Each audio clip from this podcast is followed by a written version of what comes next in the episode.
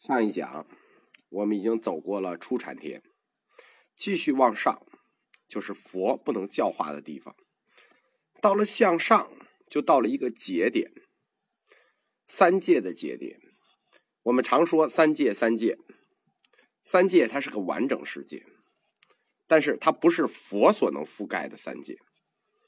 我们说过啊，佛只能开悟到第二界的第一层天，这是佛的真正世界。而三千大千世界里头包括的那些小千世界，包括的那些世界结构都是一样的。佛不能教化的部分，我们就可以不讨论了，因为佛都不能教化，我们讨论也没有什么意义。但是这里非常值得一说的是二禅天中间的一小层，就二禅天分为四层，一小层二禅天的光阴天。我们说啊，本体论要回答是：世界是什么？我是什么？我们经常问一个哲学问题，就是我从哪里来？人从哪里来？我从哪里来？意味着是想问人这个种从哪里来？人从哪里来呢？那就在佛教世界的构成里，人从二禅天的光阴天里来。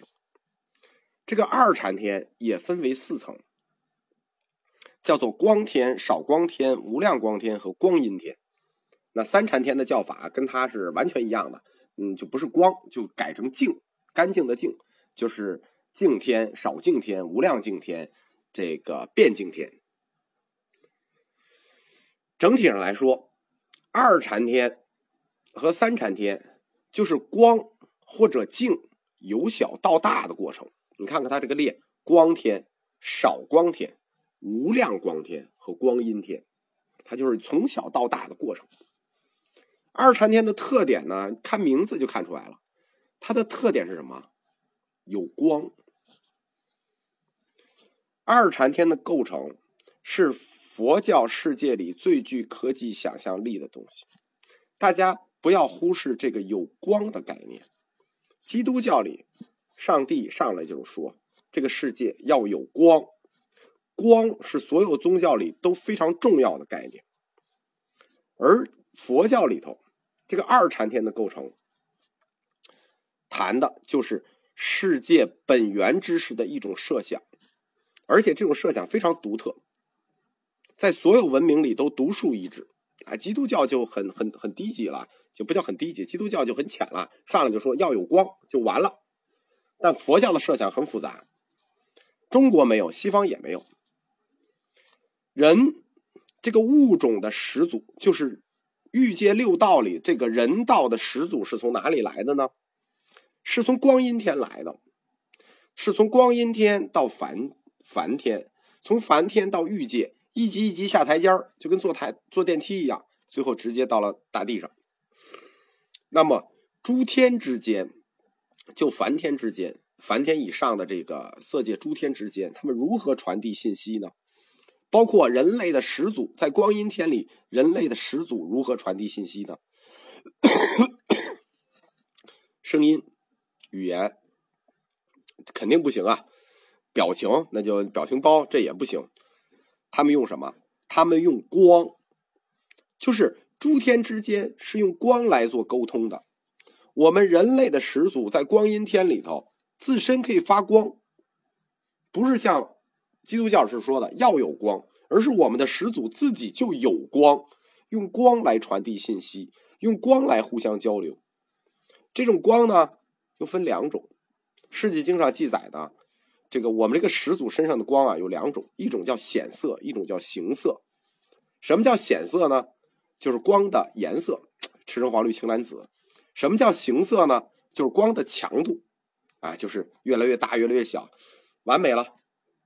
这个设想完全完美了，就是又有颜色又有大小，人和人之间就用光来交流了。这个设想是太有创意了，我一直就想这是怎么琢磨出来的。直到有一天我晚上出门散步，我才突然能想明白。你仔细看天上的星星，星星和星星之间，星星和我们之间如此遥远，那肯定不能用声音了。我们能感受到的，就是因为有光，所以。他们之间传递信息就应该是用光来传播。在历史的那个时代里，两千五百年以前，没有波的概念的建立啊，就没有波。现在我们那种那个麦克斯韦方程的这种概念，用光来传递信号，这应该就是佛陀在寂静的夜空底下禅修打坐、观察天空、受星星发光的启发所设想出来的。所以说，这当然这是我的设想啊。就我认为佛陀可能就是晚上夜观天象，就是构思出的这个概念。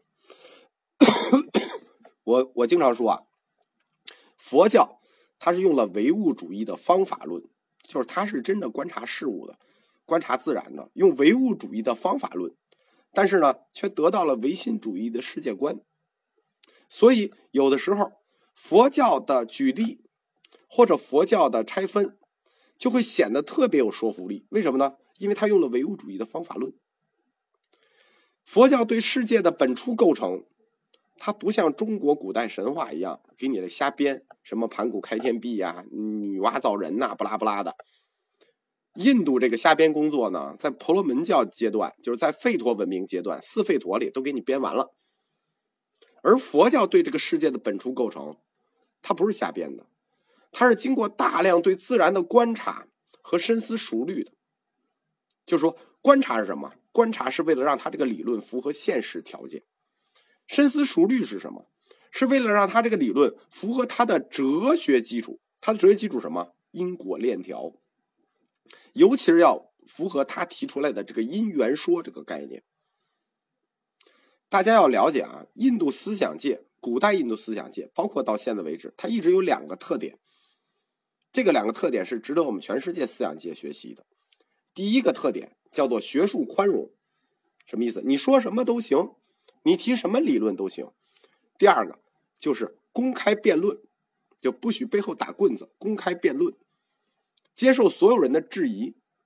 在印度学界啊，没有谁有权利可以宣布自己是绝对真理，你必须就像唐僧接受无遮大会的质疑。